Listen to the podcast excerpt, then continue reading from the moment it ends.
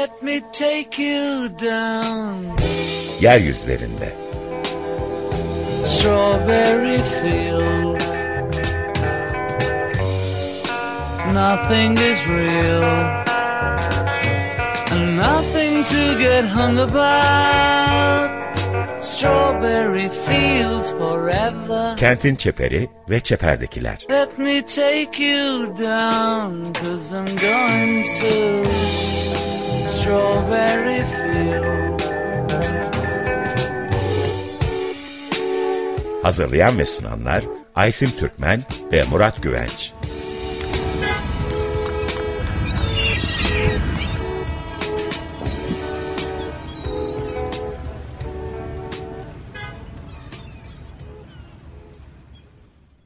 Merhabalar sevgili Açık Radyo dinleyicileri. Yeryüzlerinde programına hoş geldiniz. Ee, bugün e, sevgili Ferda Keskin konuğumuz. Hoş geldin Ferda. Hoş bulduk. Teşekkür ederim davet için. Aynı zamanda bugün senin doğum günün. İyi ki doğdun 16 Ağustos. Teşekkür ederim. Ee, çok e, hoş bir e, sohbetle seni ağırlıyoruz bugün.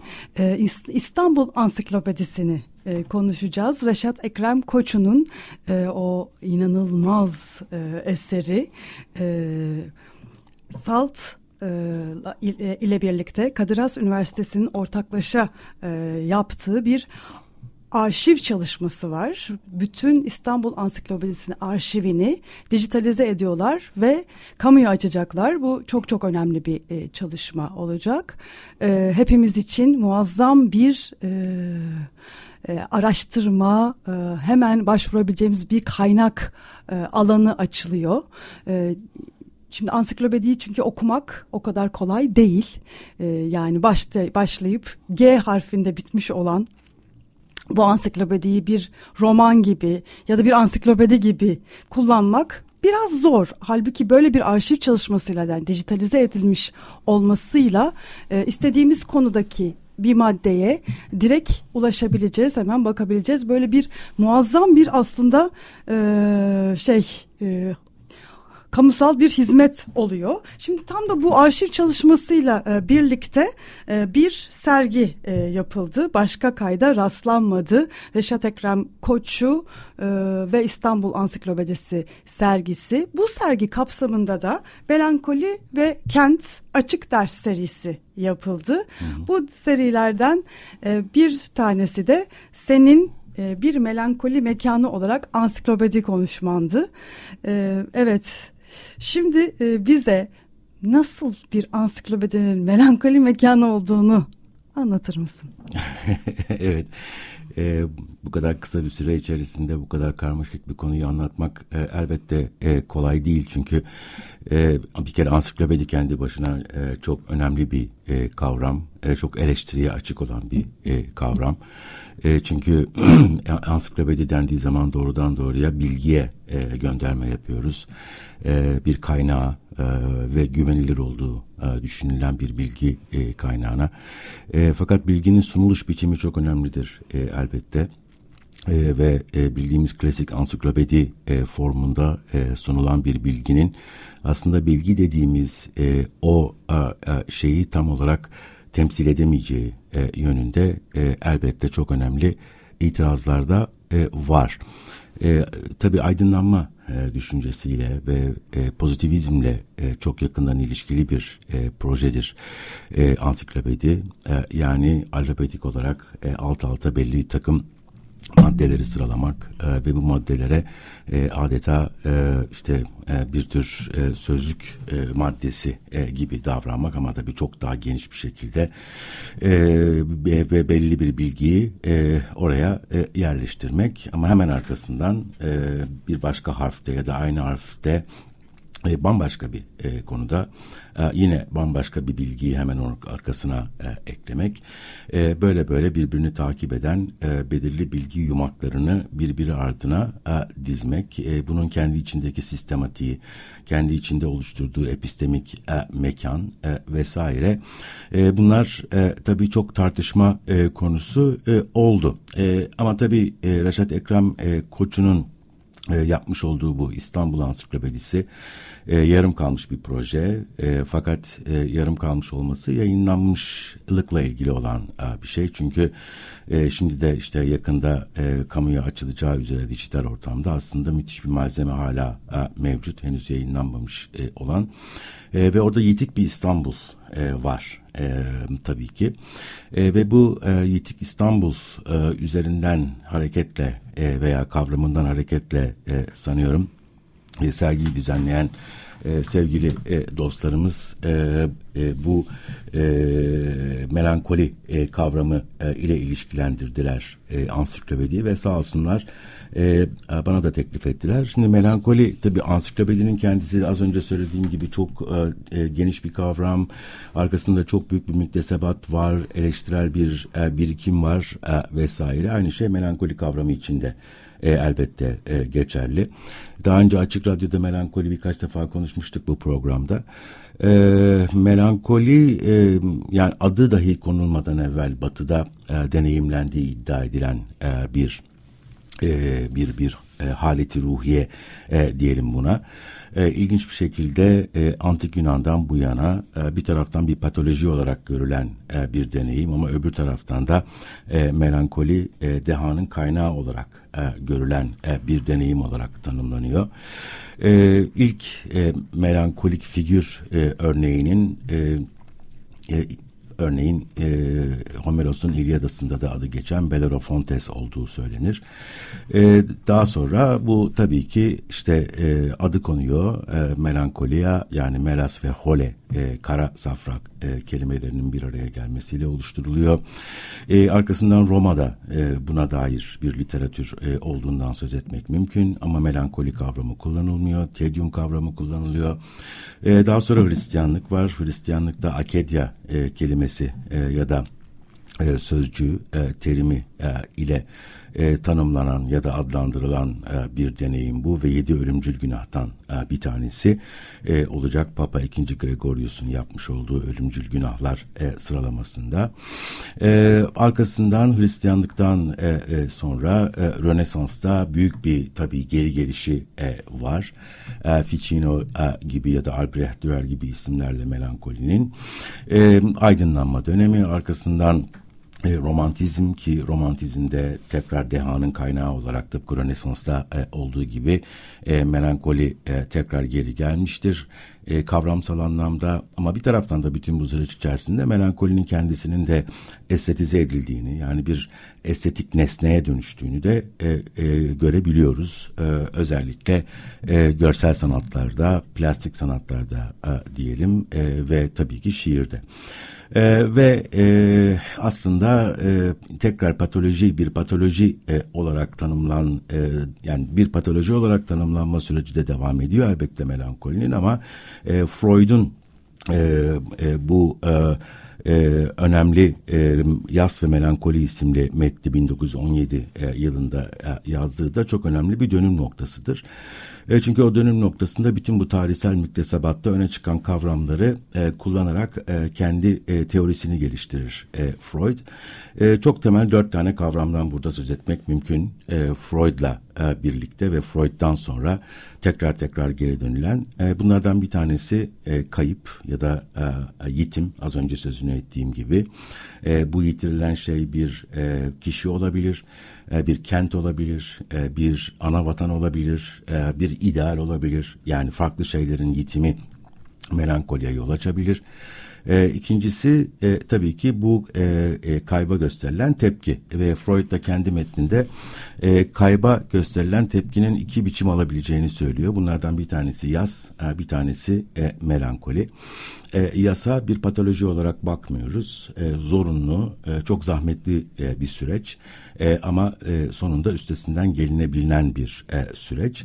E, verilen diğer ikinci tepki ise e, melankoliya ve e, Freud içinde o e, metninde e, esas önemli olan bu ikisi arasındaki e, ayrımı e, yapmak. E, şimdi e, Freud'a e, e, göre aslında bu ayrımı şöyle e, yapabiliriz. E, e, bir kere kayıp niçin bizim için e, kötü olan bir şey? Yani mesela yaz e, gibi e, çok derin, e, zahmetli, üzücü, insanı e, dünyaya küstüren, kendi içine kapatan, e, derin bir kedere, hüzne e, boğan bir e, deneyim. Çünkü sevdiğimiz bir nesneyi e, kaybediyoruz. Bir nesneyi sevmiş olmamız demek ona libidinal bir yatırım e, yapmış olmamız anlamına geliyor. E, ve nesne kaybolduğunda ki bu kayıp mesela terk edilme şeklinde de e, olabilir. Yani sevdiğimiz birisinin bizi terk etmesi e, anlamına e, gelebilir. Sadece ölüm ölüm üzerinden e, değil. E, ya da sizi hayal kırıklığına e, uğratmış olabilir diyor e, Freud. E, ve e, bu yitime e, gösterdiğimiz tepki. E, şimdi e, yasta e, önemli olan e, o e, yitirilmiş olan e, nesne yapılmış libidinal e, yatırımı geriye almak. Yani libidoyu o nesneye bağlanmış olan libidoyu geriye çekmek ve başka bir nesneye yönlendirebilmek. Bu kolay bir şey e, değil. E, bu yüzden e, yaz e, çalışması der e, Freud çok zor bir e, çalışmadır. E, ama sonunda başarılı olur e, yaz süreci e, biter e, ve e, libido kendine yeni bir e, nesne bulur ya da en azından bulmasa bile e, kendini artık o yitirdiği nesneden e, kurtarmıştır. E, öbür tarafta melankolide e, ise e, bu dönem Freud'un yeni yeni e, bilinç dışı kavramını kullanarak yazdığı dönem. Henüz daha ego, id ve süperego ayrımını yapmadığı bir e, dönem 1917 yılları. E, burada e, diyor e, Freud e, yasın tersine e, hızlı bir şekilde e, libido kaybettiği nesneden kopar. Ee, ve serbest kalır. Fakat serbest kalan nesne e, libido başka bir nesneye yönelmez. E, onun yerine egonun kendi içine e, çekilir. E, ve orada kaybettiği nesneyle bilinç dışında özdeşleşir. Dolayısıyla da aslında özdeşleştiği için de bilinç dışında e, o kaybedilen nesneyle birlikte özne kendisini de kaybeder. Dolayısıyla bir kendilik kaybından burada e, söz etmek gerekiyor e, ve e, tam işte e, e, Freud'un tabirinde kullanırsak e, bir boşluk oluşur. Boşluk yasta da vardır. Fakat der ki e, Freud e, yasta e, kayıp sonrasında boş gözüken, yoksullaşmış gözüken şey dünyanın kendisidir. Melankolide ise e, egonun kendisi. Artık boş e, ve yoksul e, olan e, egodur.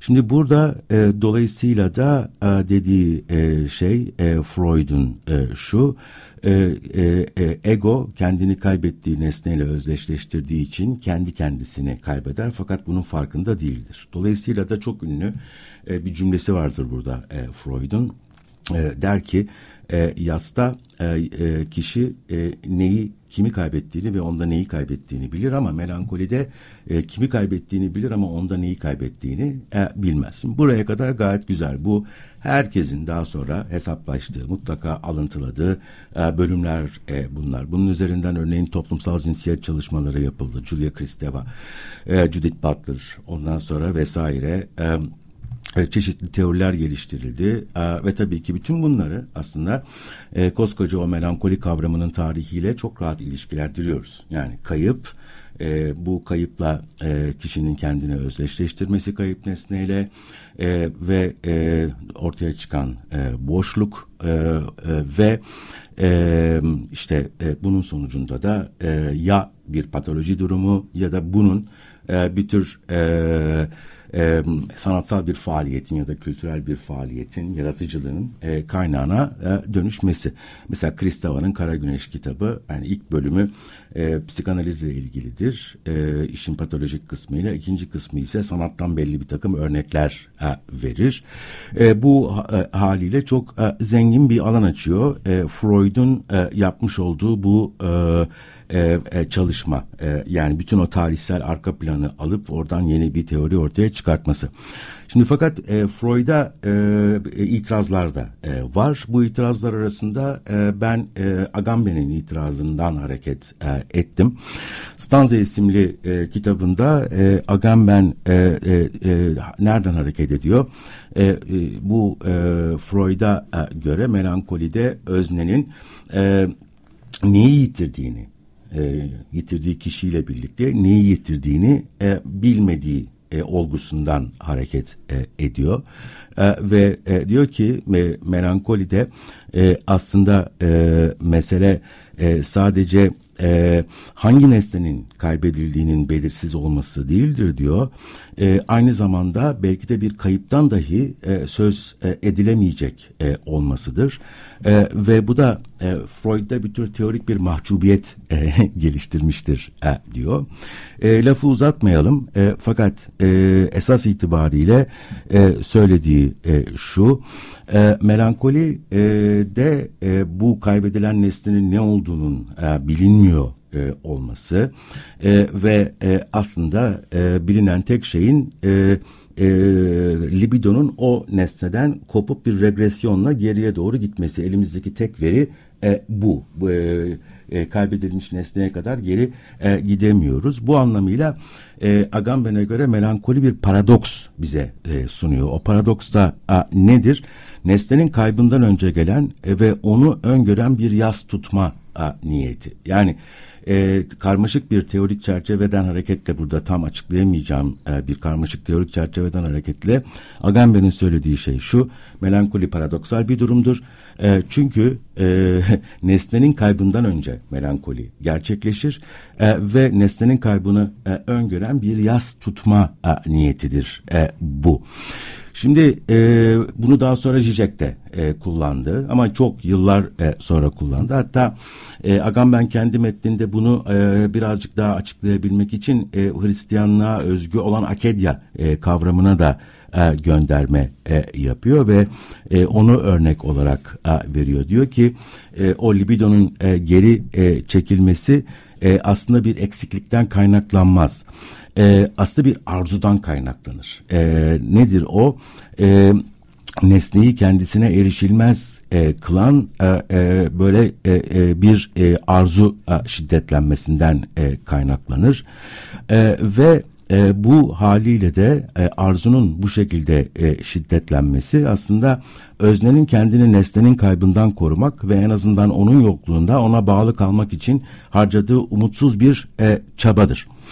E, ve e, buradan hareketle de e, söylediği şey şu, bunu hızlı geçeyim biraz. E, melankoli aslında e, e, imgesel bir kapasite e, Agamben'e e, göre e, elde edilemeyecek olan bir nesneyi e, sanki elde edilmiş e, e, ve ardından kaybedilmiş gibi e, gösteren e, bir imgesel e, kapasite e, ve e, diyor ki e, gerçekte hiçbir şey kaybedilmediği halde e, libido bir kayıp yaşamış gibi davranıyorsa bunun nedeni aslında bir e, simülasyonun sahneye konmasıdır. Nedir bu simülasyon? Ne olur bu simülasyonda? Libido hiçbir zaman sahip olmadığı için kaybedilemeyecek olanı kaybedilmiş gibi e, görür. Şimdi e, buraya kadar okey yani e, demek ki aradaki fark e, nedir? E, yasla melankoli arasındaki ayrımı e, yaparken e, Freud her ikisinde de bir kayıp olduğunu e, söylüyor. Fakat Agamben'in e, söylediği aslında e, melankoli e, deneyimi e, yastan çok daha radikal bir şekilde farklı e, Freud'un tarifine e, göre. E, çünkü e, söz konusu olan e, melankoli e, olduğunda aslında bir simülasyon gerçekleşiyor e, burada. E, çok e, şiddetli bir şekilde arzuladığımız bir şey var. Bu şeyi kaybetmekten duyduğumuz büyük bir e, korku e, var e, e, ve dolayısıyla sahip olmadığımız e, bu e, şeyi e, ve sahip olmadığımız için kaybedemeyeceğimiz olan bu e, şeyi kaybetmişiz gibi bize gösteren e, bir e, simülasyon e, bu. E, imajinatif bir kapasite e, yani bir e, imgesel e, kapasite. Hiçbir şey kaybolmadığı halde sanki bir kayıp gerçekleşmiş e, gibi e, düşünen veya bunu tahayyül eden e, imgesel e, olarak e, bir e, durumdan e, söz e, ediyoruz. Şimdi e, ve e, burada söylediği çok güzel e, bir şey var. Bu simülasyon e, diyor e, e, Agamben aslında bir sahne oluşturur. Yani o kaybın e, gerçekleştiğini e, imgesel olarak, e, muhayyel olarak e, düşünmesini sağlayan e, melankolik öznenin e, bir e, sahne oluşturur. Ben de bu sahne ne olabilir e, diye e, düşünürken e, tabii ki e, Agamben'in için çok önemli olan e, ve e, bu çerçevede e, sıkça sözü edilen Walter Benjamin'i e, düşündüm ve e, Walter Benjamin'in de 1931 tarihli e, ünlü denemesi e, nedir? Kütüphanemi kurarken ya da İngilizcesiyle Unpacking My Library tabi orijinali Almanca ama e, burada e, neden bahsediyor tabii ki e, işte kutular ya da sandıklar içindeki kitapları iki yıldır dokunmadığı kutular ve sandıklar içindeki kitapları bu kutulardan e, sandıklardan e, çıkarması. E, başlangıçta şey diyor e, zaten e, bu ruh hali e, melankolik bir ruh hali değildir e, diyor. E, bir beklenti e, ile ilgili olan e, bir şeydir. Ben de diyor şimdi e, okuyucuyu bu denemede e, bana katılmaya davet ediyorum e, bu denemeyi birlikte e, yaşayabilmek için. Fakat e, burada önemli olan e, Benjamin için e, e, koleksiyon değil e, ve koleksiyona e, dahil olan nesneler değil, e, koleksiyonculuğun kendisi. Yani o koleksiyonculuk a, deneyimi. Evet, tabii ki bu metinde e, Benjamin e, işte kitap nasıl edinilir? E, buna dair bize e, bir takım şeyler anlatıyor ama diyor bu tamamen keyfi e, bir şeydir. E, aslında bu kitap nasıl edinilir, e, nerede edinilmiştir, kitabı edinmeye dair detaylar aslında koleksiyoncunun koleksiyonunu düşünürken ona doğru akan anıların anılar dalgasının önüne çekmeye çalıştığı bir barajdır. Çünkü koleksiyon insan bir hani kendi koleksiyonunu kutularından çıkartırken, tek tek o kitaplara dokunurken, e, onları hatırlarken, e, onları dizerken e, bir yere tabii ki onlarla ilgili, onların edinimiyle ilgili çok önemli bir duygu e, akışı e, olacaktır. Bir anı akışı olacaktır. Hepimiz e, bilir yani koleksiyoncular. E, bu kitap koleksiyonu olabilir, plak koleksiyonu olabilir, nesne koleksiyonu e, olabilir ama koleksiyon içerisindeki her nesnenin e, bir anısı e, vardır. Eğer hasbelkader rastgele almıyorsak bunu hepimize heyecanlanmıştır. Bazen hiç beklemediğimiz bir e, yerde hiç e, beklemediğimiz bir nesneyi, bir kitabı, bir plağı bulabiliriz. Üstelik çok komik bir fiyata e, bunu bulabiliriz. Çünkü satan kişi e, değerini bilmiyordur. Belki aslında e, satan kişi için değeriyle bizim için olan değeri arasında inanılmaz bir e, fark e, vardır ve büyük bir heyecan da bu nesneyi alır. E, koleksiyonumuza e, elbette e, katarız. Dolayısıyla da burada bir tutku meselesi var. Ee, yani o nesneye karşı duyduğumuz bir e, tutku ve bu tutku diyor e, Benjamin daima bir kaosa e, açılır. E, bu e, söz konusu olan e, koleksiyon olduğunda ise e, bu koleksiyoncunun tutkusunun sınırı e, anıların kaosudur. Bir anılar kaosu e, ve e, koleksiyon e, diyor e, o alışkanlığın kendisini e, düzen gibi gösterebilecek kadar uyum sağladığı bir düzensizlikten de başka bir şey e, değildir. Yani e, e, bir e, e, karşımızda bir karmaşa vardır. Bir sürü nesneden oluşan bir e, karmaşa. Biz bu karmaşaya alışığızdır. E, fakat biz bu karmaşayı bir düzen olarak e, görürüz. E, değil mi? E, çünkü e, koleksiyon aslında o karmaşaya bir düzen getirir ve dolayısıyla koleksiyonu biz o alışkanlığın kendisini, o nesneler bütününe dair alışkanlığımızın kendisini e, düzen olarak bize gösterebilecek e, kadar u, e, uyum sağlayan bir düzensizlikle e, karşı karşıyayızdır e, aslında. Dolayısıyla da bir diyalektik vardır diyor e, Benjamin. Düzen ile düzensizlik e, kutupları e, arasında e, ve önemli bir şey daha söylüyor burada. Diyor ki koleksiyoncu için çok derin bir büyü e, vardır. E, bu e, büyü e, koleksiyondaki nesneleri sihirli bir çember içerisinde e, kilitler. E, şimdi bu öyle bir çemberdir ki e, koleksiyondaki tek tek e, nesneler e, e, koleksiyona dair en nihai heyecan yani onları edinme heyecanı tarafından görmezden e, gelinir. E, orada hatırlanan ve düşünülen her şey insanın bilincinde taşıdığı her şey e, ona sahip olmanın o çerçevesi, tabanı, kilidi haline gelir. Nedir bunlar? E, o nesnenin hangi dönemde yapıldığı, hangi bölgede yapıldığı, e, o nesnedeki işçilik, el işçiliği, o nesnenin eski sahipleri e, vesaire ve Şimdi önemli olan nokta bu. Yani hatırlanan, nesneye dair hatırlanan ve düşünülen her şey ona sahip olmanın, o anılar kaosu, ona sahip olmanın çerçevesi, tabanı, kilidi haline gelir. Bu o nesnenin dönemi, bölgesi, işçiliği, eski sahipleri vesairedir. Ve dolayısıyla da diyor gerçek bir koleksiyoncu için bir eşyanın bütün geçmişi aslında sihirli bir ansiklopediye dönüşür. Şimdi ben e, dolayısıyla da bu e, sihirli e, ansiklopedinin de quintessence'ı, özü aslında o nesnenin kaderini e, verir bize. O nesne aslında nerede tamamlar kendini? E, işte o ansiklopedi içerisinde koleksiyoncu a, için e, o nesnenin ne olduğu o koleksiyoncu için ancak o koleksiyon içerisinde gerçekleşir diye ben bunu e, yorumluyorum. Şimdi e, dolayısıyla koleksiyonu bir ansiklopedi olarak düşünmek mümkün. E, bu ansiklopedi tabii ki anılar ansiklopedisi ama bu anılar içerisinde o koleksiyonun parçalarının e, işte e, menşei var, e, bölgesi var, dönemi var, işçiliği var, eski sahipleri var, o su var, bu su var falan. Bütün bunları kentler içinde söylemek mümkün elbette. Yani kentler e, ve kentlere dair örneğin Neşet Ekrem Koçu'nun yaptığı gibi e, belli bir takım kavramları, belli bir takım yerleri, belli bir takım binaları ya da belli bir takım karakterleri almak. E, bunları dönemine uygun bir şekilde e, e, tanımlamak. Ondan sonra e, işte e, sahibi kimdi, ne zaman yapılmıştı, ne, ne tür bir işçiliği vardı, ne işe yarardı vesaire.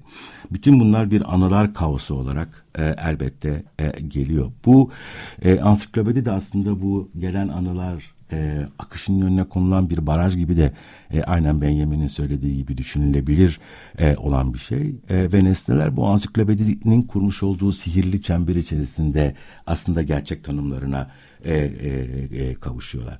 Ve tabii ki burada bu nesneler kayıp olmakla e, birlikte ansiklopedinin kendisi bir e, melankoli e, mekanıysa aslında bu melankolide söz konusu olan şey sahip olunup da kaybedilmiş olunan ve bilinç dışında özdeşleşmiş olunan bir şey değil.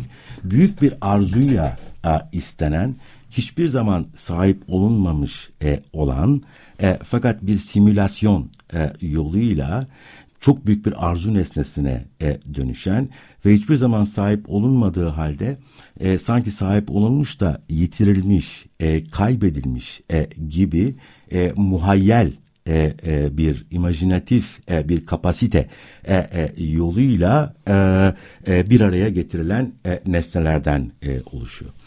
Kentler çünkü e, sürekli değişen şeyler. Sen kent e, şehirci olduğun için tabii çok çok daha iyi biliyorsun bunu e, benden. Ben Salt'ta yaptığım konuşmada e, Baudelaire örneğini de verdim. Baudelaire'in Paris'inin e, kaybolması ama hatırlayalım Benjamin'in e, diğer düşünürlerden farklı olarak e, Paris'i vardır, Moskova'sı vardır. Değil mi? Napoli'si vardır. Napoli'si vardır. Yani dolayısıyla kentler e, çok çok önemli e, Benjamin e, için. E, diğer başka Berlin'i unutmayalım. Berlin'i tabii ki unutmayalım. Şimdi söyledikçe e, aklımıza e, geliyor e, pasajlar. E, değil mi? Yok artık. Çünkü Benjamin yazdığı zaman pasajlar, Paris'teki pasajlar artık yok. Yani yavaş yavaş tarihe karışmışlar. O pasajlar yerini bambaşka e, e, bir takım yapılara bırakmış e, durumda. E, bu anlamda Benjamin'in e, e, Baudelaire üzerine çok önemli e, metinler yazmış olması da e, tabii ki e, önemli bir şeyin e, göstergesi. Ve Bilmiyorum çok mu konuştum özür dilerim. Ee, ama yani Baudelaire'in ben orada mesela e, kuğu şiirini örnek verdim. E, kuğu e, çünkü e, biliyorsun başı eğik bir e, hayvandır.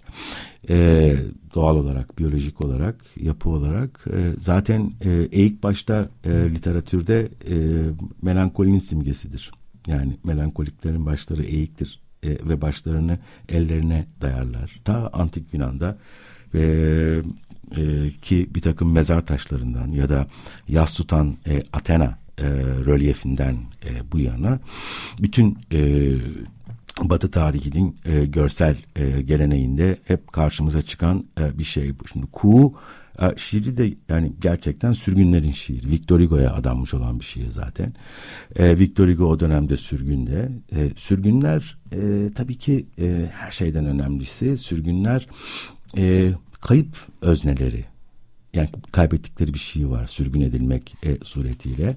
Orada da zaten e, işte e, birkaç tane e, kayıptan bahsediyor e, Baudelaire. E, bunlardan bir tanesi şiirin açılışında Andromake. Yani Troya Savaşı'ndan sonra esir düşmüş. E, e, Ahilles'un oğlu onu almış götürmüş. O e, kendi vatanını hatırlamaya çalışıyor. Oradaki nehri hatırlamaya çalışıyor. Küçük bir su yoluna e, bakarak. E, Paris var. Baudelaire'in kendisinin kaybettiği. E, çünkü diyor ki orada e, Baudelaire e, Paris diyor e, değişti. E, ama diyor benim iç, iç dünyamda hiçbir şey e, değişmedi. Ondan sonra e, yani e, Paris aslında değişen Paris ile e, Baudelaire'in zihnindeki Paris ayrı şeyler. E, bir tane şey var. E, kuğu var. Kafesinden kaçmış. E, kendisinin belki esir edildiği gölü hatırlıyor. E, bir de zenci bir kız var Afrika'dan e, gelmiş. O da kendi vatanını hatırlıyor. Dolayısıyla bütün bu farklı kayıplar, bu farklı kayıpların deneyimlerini bir araya getiren inanılmaz bir e, şiirdir ve zaten bütün sürgündekilere e, atfederek şiirin e, son dizelerini bitirir Baudelaire. Evet, e, bize de muazzam sahneler yaratmış oldun. Rica ederim. Ee, çok kısa bir müzik arası e, verelim e, ve Sezen Aksu'dan kutlamayı dinleyelim. Sezen Aksu'dan dinledik. Kutlama. Teşekkürler. Evet. Reşat Ekrem Koçu ve İstanbul Ansiklopedisi üzerinden aslında melankoliyi konuştuk. E, melankoli e, mekanı olarak ansiklopediyi yorumladığın e, bu salt konuşmasını bize buradan aktardığın için tekrar teşekkür ediyoruz. Evet, becerebildiğim kadar özet geçmeye çalıştım. İnşallah dinleyicilerimizi çok baymamışımdır. Çünkü teknik tabii terimler de var. E, dolayısıyla açmak lazım bunları. E, çok da açamadan anlatınca insan huzursuz oluyor. Ama e, o sahneler o kadar net e, benim kafamda canlandı ki e, sanırım dinleyicilerde de e, bu sahneler canlanmıştır. E, şimdi sen e, bir e, yitirilmiş e, aslında bir simülasyon, yitirilmiş olanın simülasyonu e, duygusunun uyandırıldığını söyledin. Hı hı. E, özellikle Benjamin'in teksti üzerinden. Önce Agamben, Önce sonra... Agamben, sonra Benjamin. E, şimdi e, bu a, ansiklopedinin ilk cildinin 1958'de yayınlanmış olduğunu düşünürsek e, yaklaşık 40 seneye de e, alan bir süreç herhalde işte 50'lerde falan başladığını düşünürsek e, bu dönemde neler oluyor? İstanbul'da aslında ilk kentsel dönüşümden belki de diyebiliriz yani çok büyük kapsamlı devlet eliyle böyle çok büyük Menderes yıkımları oluyor. Evet. Yani aynı aslında Baudelaire'in duygusu var. Ee, senin o kuğu şiirinde bahsettiğin duygu aslında Reşat Ekrem Koçu'da da var. Etrafında bildiği, yaşadığı e, mekanlar, mahaller e, gitgide yıkıma uğruyor ve bunun etkisi içinde de tabii böyle bir hani sanki kaybedildiğini hissettiği şeyleri yakalamak üzerine hı hı. E, bir simül bir sahne oluşturuyor o da. 500 senelik İstanbul tarihini e, bir belki de ilk defa dünyada ilk defa gerçekleştirdiklerini düşündükleri bir ansiklopediye dökme heyecanıyla birkaç kişi birlikte başlıyorlar aslında e, bir kurul gibi başlıyor. E, şey de çok ilginç yani bu maddeler ve Reşat, Ekrem Koçu ve diğer e, insanların oluşturduğu bu yazım narratif çok ilginç olması yanında bir de çizimler var mesela. Hani bence başlı başına e, böyle benim için hemen oturup şunlarla bir e, animasyon projesi yapayım diyeceğim derecede heyecanlandıran muazzam bir görselliğe de sahip. Anlatımda olan görsellik bir yandan da hani orada da o çizimlerde de e, var ediliyor. Yani mesela yıkılmış olarak çiziliyor. Hani mesela şey bir ansiklopedide hani mesela bir türbeden bahsederken o türbenin yıkılmamış halini çizdi, çizeceğini düşünürsün ama yıkılmış olarak gösteriyor mesela o çizimde. Yani o halini gösteriyor. O, mesela o bana o kadar enteresan geldi ki. O yani orada figürlerin resmi e, tarihten e, figürlerin bile hani çizim hali böyle sanki bizim amcamız hani böyle böyle bir yani bir dostumuz bir yakınımız gibi hissettiriyor. Yani böyle bir e, bir yandan senin hani programın başında anlattığın gibi çok objektif bir şeyden e, bahsediyoruz. Bir ansiklopedi e, yaratma, ansiklopedi oluşturma e, derdi var. Diğer yandan da inanılmaz kişisel, inanılmaz subjektif. Evet. Yani böyle hani e, bütün ansiklopedi maddelerinde her bir maddede yazarlara, her bir çizimde çizenlere ve çizildi yazılanlar ve çizilenlere de yakın, sıcacık hissettiren bir duygu var. Evet, Agamben'in o e, muhayyel kapasite, tahayyül kapasitesi dediğimiz şeyle herhalde ilgili e, bu. E, çünkü öyle sözünü etmişti. Beni çok ilgilendiren bir başka tarafı tabii bu ansiklopedinin. E, şimdi ansiklopedi e, e, belirli bir bilgi birikimini aktarmak için e, yapılan bir iş e, elbette. Fakat neyin bilgisi? E, şimdi bir kentin ansiklopedisini e, yaparken e, çok e, e, nasıl söyleyeyim e, sağ yani suya sabuna dokunmayan e, maddelerin ansiklopedisini de e, yapabilirsiniz. Yani e, bu e, suya sabuna dokunmayan e, maddeler derken e, kastettiğim e, şey e, bunlar belli bir takım e, an, anıtlardır. Ondan sonra e, belli bir takım e, binalardır. E, ondan sonra belli bir takım belki e, semtlerdir. Bunun içinde işte adaları anlatabilirsiniz ya da Topkapı Sarayı'nı, sarayları anlatabilirsiniz vesaire. Böyle değil Reşat Ekrem Koçu'nun e, ansiklopedisi. İstanbul'un hayatı e, ama o İstanbul'un hayatı içerisindeki figürler e, ve e, marjinal figürler e, de var. E, belki e, büyük bir çoğunluğumuzun e, farkında olmadığı e, ama İstanbul hayatında çok önemli olmuş olan bu maddelerin bir kısmı e, zaten e, sergide e, var. E, aslında e, benim yani Reşat Ekrem Koç'u e, hakkında biraz bilgim vardı e, gençlik yıllarımda. E, daha sonra doktora yaparken e, işte bu doktorayı yaptığım üniversitenin e, Türkçe e, metinlerin, e, Türk Edebiyatı'nın olduğu bölümü e, bir kere merak edip epeyce bir tavaf etmiştim. Bayağı zengin bir e, koleksiyon vardı orada. Ve bu koleksiyon içerisinde Reşat Ekrem Koçu'nun başka bir takım metinleri vardı. Yeniçeri ayaklanmalarının işte başını çekenler, İstanbul'un serserileri vesaire.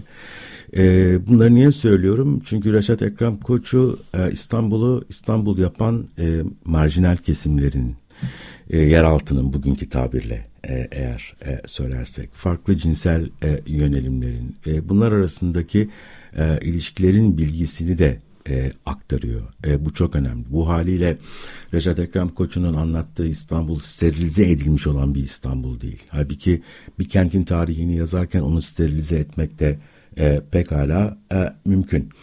E, yani müzenizi de son derece steril bir şekilde e, yapabilirsiniz ya da bunu yazılı olarak anlatıyorsunuz da. Ki Türk Edebiyatı'nda da e, işte bitirilmiş olan e, bir e, ya da yitirilmekte olan e, bir e, kültüre e, e, dair e, var olan ve e, bunu işte Osmanlı münevverleri e, üzerinden e, son derece e, İstanbul'u bir estetik nesneye dönüştürmek suretiyle e, yapan isimler de e, mevcut. Abdülhak, Şinasi Hisar e, mesela. Ahmet Hamdi Tanpınar değil mi? Ben bu örneği de e, verdim. E, yani işte e, öncelikli olarak aklıma tabii ki huzur e, geliyor. E, yani huzur bitmekte olan bir dünyanın sonuna tekabül eden e, bir roman değil mi? Çünkü romanın bitiminde İkinci Dünya Savaşı e, çıkıyor. E, orada işte Suat ile Nura'nın e, aşkı var. E, Mümtaz. Işte, pardon Mümtaz'ın. Suat öbür e, figürdü. Suat e, müdahale eder. evet. Ondan sonra e, işte Büyükada'dan e, İstanbul'a geri dönüş. Ondan sonra işte güneşin e, yalıların e, penceresinde e, güneş batarken parlaması suretiyle adeta bir yangın yeri e, izlenimi veriyor olması. Bütün onlar çok güzel, çok güzel anlatılmış olan. Ee, şey Boğaz'ın üstündeki sandal sefaları musikiyle beraber ki son aslında kalmamış. O dönemde o, çoktan bitmiş. Evet ama o daha ziyade Tanpınar'dan ziyade sen çalıştın bu e, konuyu. Tanpınar'da da e, o, o kadar yoğun var mı? Mesela Aşkı Memnu'da olduğu kadar. Var. Var peki. Yani öyle sahneler var. Evet var. Çünkü yani bitmiş aslında. O, o yani canlandırıyor o da. Sahne kuruyor yani şey değil. Ee, var olan bir durumu anlatmıyor. Evet. Yeniden oluşturuyorlar orada. Simülasyon aslında oradaki de. Evet, evet. Ama şimdi buradaki simülasyonda yapılan şey bir estetik nesneye dönüştürmek e, bir anlamıyla. Yani Itri, Dede Efendi, onların müziği, işte yalılar, ondan sonra o yalılarda yaşayan münevver insanlar, onların dünyası, onların aşkları işte vesaire falan. E, bu metinlerde arasanız da marjinal insan pek bulamazsınız. Yani bunlar e, mesela şeyde vardır, Said Faik'te e, vardır. Ondan sonra işte Ece Ayhan'da e, elbette e, vardır. Hadi Ece Ayhan çok daha yakın tarih diyelim ama Said Faik çok daha geriye e, gidiyor. E, Said Faik'in de bir İstanbul'u var çünkü. Alemdağ'da var bir yılan Ondan sonra öyle bir hikaye vesaire. Ya onun Burgaz Adası, onun balıkçıları, e, onun işte e, birlikte olduğu, anlattığı e, insanlar, e, fakirler, ondan sonra emekçiler vesaire. Yani buradan bir kaba sosyalist çıkartmaya falan çalışmıyorum Said Faik'ten yanlış anlaşılmasın ama e, onun da farklı bir İstanbul'u e, var ve onun İstanbul'u steril bir İstanbul e, değil. Ya o anlamıyla e, hep ben bunu anlatırken aklıma şey gelir yine e, bu e, Salt'ta verdiğim konuşmada da e, alıntıladım. Adorno ile Horkheimer'ın e, bu e, e, aydınlanmanın diyalektiği e, isimli kitabında m, anlattıkları sirenlerin e, hikayesi, sirenlerin şarkısı. Yani sirenler e, e, bir geçmişi temsil ederler. E, büyülü bir, sihirli bir şarkıları vardır ve oraya doğru giden, o büyüye kapılıp giden e, denizciler kayalara çarparlar, gemileri batar ve kendileri ölürler. Yani geçmiş kendine geri çeker, geri çağırır, çağırdığı zaman da imha eder. E, bunu aşabilmek için de hem o sihirli e, şarkıyı dinleyebilmek hem de onun büyüsüne kapılmamak için Odysseus kendi kulaklarını e, e, kendini bağlatır direğe, e, tayfasının kulaklarını balmumuyla tıkar, oradan işte geçerler. E, ve hem o büyülü şarkıyı duyar hem de ona doğru gitmez. E, o büyülü şarkının büyüsü artık geçmişte kalmıştır ve işte bu sanattır der e, Adorno ile Horkheimer. Çok kabaca anlattım tabii bunu. E, sanattır yani bir estetik nesneye dönüşmüştür. Zararsız bir şey haline gelmiştir. O geçmiş. Geçmişin büyülü şarkısı. Dolayısıyla biz onu duyarız. Sesini e, işte oradan büyük bir keyif e, alırız. Hayıflanırız. Nostalji duyuyor olabiliriz vesaire falan. E, bu haliyle o da bir müze tabii ki ama çok farklı e, olan bir müze. Yani Reşat Ekrem Koçu'nun e, müzesi e, değil.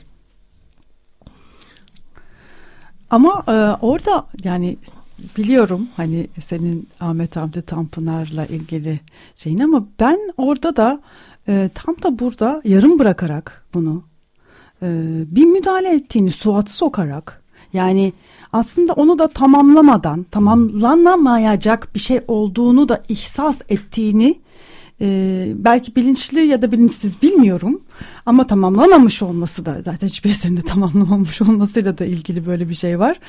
E, böyle bir enteresan bir e, şey olduğunda düşünüyorum. E, gerçi işte Reşat Ekran Koçu'da da böyle bir tamamlanmamışlık var değil mi? Yani böyle bir şeye girişiyor. G'de bırak ya yani G'de kalıyor. Evet. Ee, o da çok ilginç. Gerçi şimdi e, dijitalize edilen arşivde daha çok daha e, geniş bir şey olduğu, e, 40 yıldır merak edilen bir e, durumun açığa çıktığını görüyoruz. Çünkü e, daha fazla var mı? Var. Evet, daha da fazla materyal var ve bunlara erişebileceğiz. Ama e, o, o dönemde e, sadece G harfine kadar bastırma imkanı olmuş Reşat Ekrem Koçu'nun. Şimdi burada e, gitgide de e, daha subjektifleşmiş yani bu e, 1958'de ilk basımında bir kurul var diye bahsetmiştik.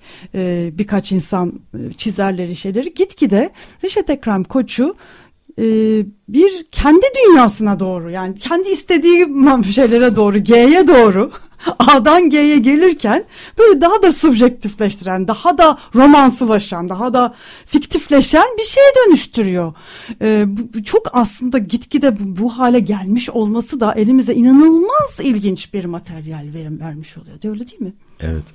Yani kendi işte kaybetmekten e, korktuğu diyelim ama hani Agamben'in terimleriyle ifade edersek aslında hiçbir zaman kendisinin olmamış olan fakat müthiş bir arzu duyduğu e, ve e, kaybetmekten en çok sevdiği noktada kaybetmekten korktuğu e, e, şeyi yine o kendi muhayyel kapasitesi e, yoluyla e, bir tür e, temsile dönüştürmek de diyebiliriz belki e, buna. Yani bildiğimiz klasik bir temsil ilişkisi yok senin söylediğin maddelerde. Bu kadar sübjektif hale geldiyse e, eğer e, bildiğimiz klasik e, aydınlanmaya ya da işte e, moderniteye özgü e, diyelim e, e, bir e, özne nesne e, yani teoriyle ya da işte e, dil ile e, gerçeklik arasında anlatıyla gerçeklik arasında doğrudan doğruya e, objektif bir temsiliyet ilişkisi artık kalmıyor. Bu Reşat Ekrem Koçu üzerinden dolayımlanan e, onun e, arzularıyla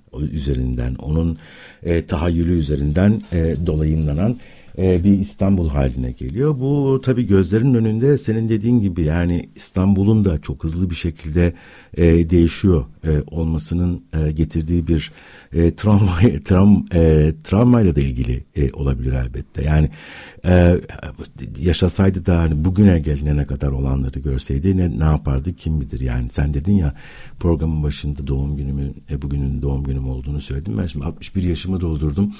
Ondan sonra e, üç kere ben bu şehrin e, yıkılıp yeniden yapıldığını e, gördüm. E, kolay değil bu. Yani e, eski İstanbul benim çocukluğumun İstanbul'u artık hiçbir yerde e, yok e, binalar yok, şeyler hariç, anıtsal binalar hariç birçok bina artık yerinde e, değil. Onun dışında e, işte nüfus değişti, e, nüfus e, profili çok e, değişti.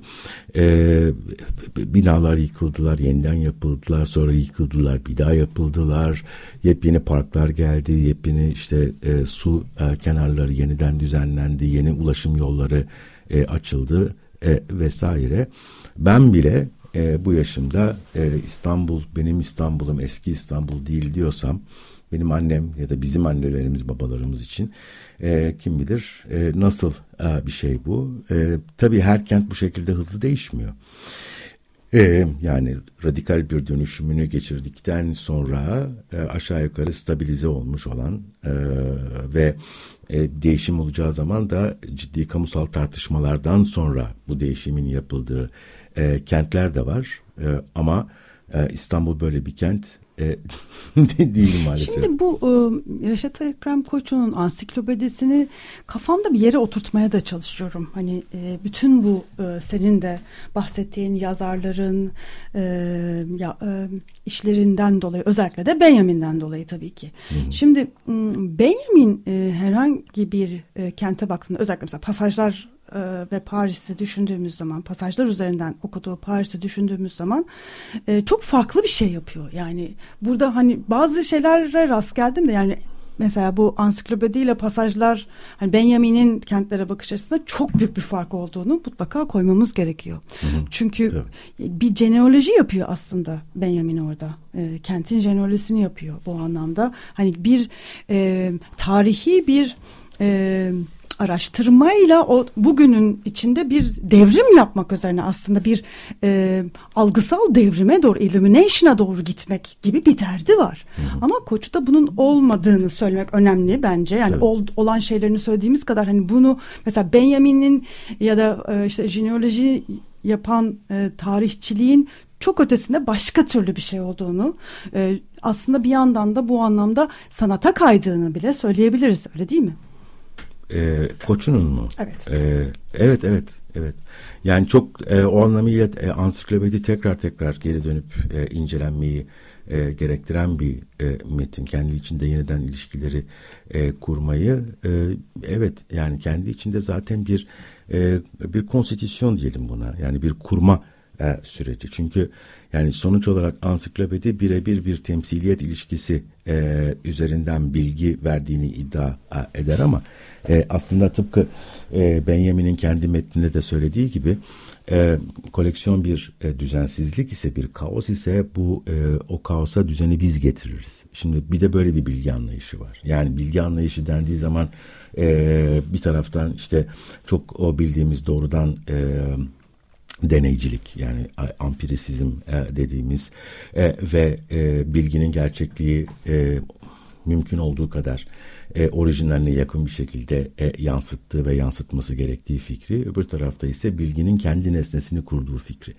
Şimdi Benjamin yani bu düzeni biz veririz diyor ya aslında öyle bir hangi geleneğe orada gönderme yapıyor? Bilgi kendi nesnesini kurar. Yani düzeni dünyaya biz veririz. E, bu işte Alman felsefesinde Kant'tan beri e, zaten var olan bir şey ama birçok farklı düşünürü çok derinden etkilemiş olan Foucault gibi e, örneğin. E, dolayısıyla dünyayı düzeni e, biz e, veririz. E, dünyadaki şeyleri nesne olarak biz kurarız e, ve bu süreci de e, belli kategoriler üzerinden, belli kavramlar üzerinden e, yaparız ama kavramlar da gerçekliğin kendisinden öğrendiğimiz şeyler değillerdir. O gerçekliği düzene koymak için bizim yine e, şey yaptığımız, kurduğumuz şeylerdir gibi bir noktadan hareket ettiğin takdirde zaten ister istemez e, orada ansiklopedinin nesnesi e, dediğimiz nesnenin ansiklopedide temsil edilmediğini, ansiklopedi tarafından kurulduğunu e, söylemiş oluyor. Bunu söylemiş e, olduğumuz e, zaman yani bu kurma e, sürecinin kendisinde e, ile birlikte artık e, bildiğimiz o standart nesne özne ayrımından da söz edemiyoruz. E, nesnenin bizatihi özne tarafından e, nesneleştirildiği ama tabii ki yani burada bir idealizmden söz etmiyorum. Hiç yoktan durup dururken kendi kafasından bir şeyler uyduruyor değil. Var olandan hareketle e, var olan şeyden hareketle kurulan bir nesneden hareket ediyoruz. Bir düzensizliğin belirli bir düzene konması, bu düzen içerisinde e, şeylerin birer nesne olarak e, temsil edilmesi, e, sonra bunların birbirleriyle e, ilişkilendirilmesi ama bütün bunun temelinde tabii ki e, koçunun yani ansiklopediyi e, gerçekleştiren kişilerin e, kendi e, zihinlerindeki kategoriler, e, kavramlar e, bir kurucu unsur olarak e, çok e, önemli yer tutuyor. Ama bu kurucu unsurun tarihsel olarak belirlenmiş olduğunu da mutlaka vurgulamak lazım. Yani Reşat Ekrem Koçu bir laboratuvar içerisinde tek başına yaşayan falan bir insan değil. O da İstanbul'un ürünü olan bir insan sonuç olarak.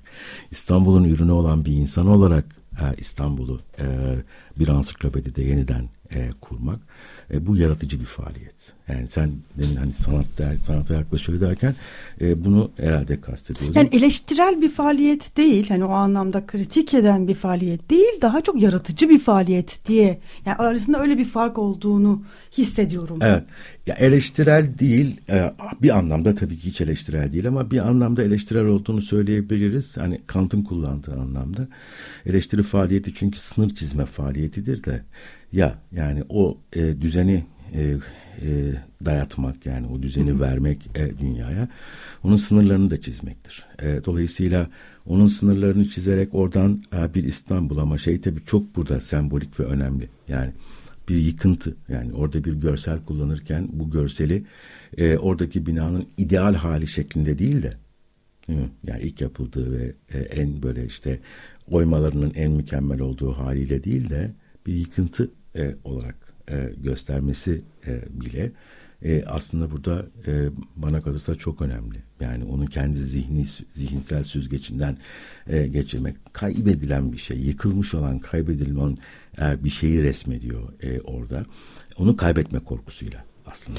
Belki orada yani e, tam şeyi e, bulamıyorum. Hani e, orada eleştirel aslında yani bütün bu ortaya koyduğu şey eleştirel ama daha sanatsal bir üsluba doğru kayıyor. Yani o anlamda mesela bir Foucault'in ya da Benjamin'in yaptığı metodolojik bir şeyle gitmiyor. Evet tabii. Değil tabii. mi? Yani buradaki o ayrım çok ilginç. Yani bu anlamda daha da ilginç olabilir. Hani Koçu'nun yaptığı şey. Hı hı. Ee, e, ama yani bir fark olduğunu da burada ortaya koymakta önemli bir şey Kes, olduğunu kesinlikle düşünüyorum. Kesinlikle haklısın, çok haklısın. Çünkü öyle şeylerle şeyleri de rastladım da hmm. Okurken. Hani orada onlara dikkat etmek gerekiyor diye. Ya o yüzden hani iyi e, şeyini iyi tanımını iyi yapabilirsek Evet. bu ansiklopedinin kıymeti daha da ortaya çıkar Kesinlikle. diye düşünüyorum. Çok haklısın. Sonuna kadar katılıyorum elbette. Yani Benjamin Foucault gibi isimler bunlar kendi ait oldukları e, üniversite dünyasının e, en e, krem de la krem diyebileceğimiz hoş Benjamin'in doktora tezi kabul edilmemiştir ayrı mesele. ama e, e, e, ama yine de yani işte e, onun e, Frankfurt Okulu ile olan yakın ilişkisi, bütün bu Alman felsefe geleneğine dair bilgisi, bir tarafta Foucault'un tabii ki e, o e, Paris'in en e, önemli, en elit e, eğitim süreçlerinden geçmiş olması onları başka bir yere e, koyuyor. Ama tabii e, e, bu anlamıyla birbirlerinden çok e, farklılar ama ee, yine de e, Reşat Ekrem Koçu'nun yaptığı işin ne kadar değerli olduğunu biz şimdi yeni yeni belki de e, anlamaya başlıyoruz. Ben de merakla bekliyorum bakalım bu çıkan dijital arşivleri nasıl takip edebileceğiz. Evet, e, çok çok teşekkür ediyoruz. Ben teşekkür ederim. Ferda Keskin, e, 16 Ağustos doğum gününde bizimle yeryüzlerinde olduğun için. E, İstanbul Ansiklopedisi Reşat, Reşat Ekrem Koçu'nun muazzam eseri e, İstanbul Ansiklopedisi'nin e, dijitalize edilmesi üzerine yaptığımız e, bu program burada sona erdi. Size iyi haftalar diliyoruz. İyi haftalar.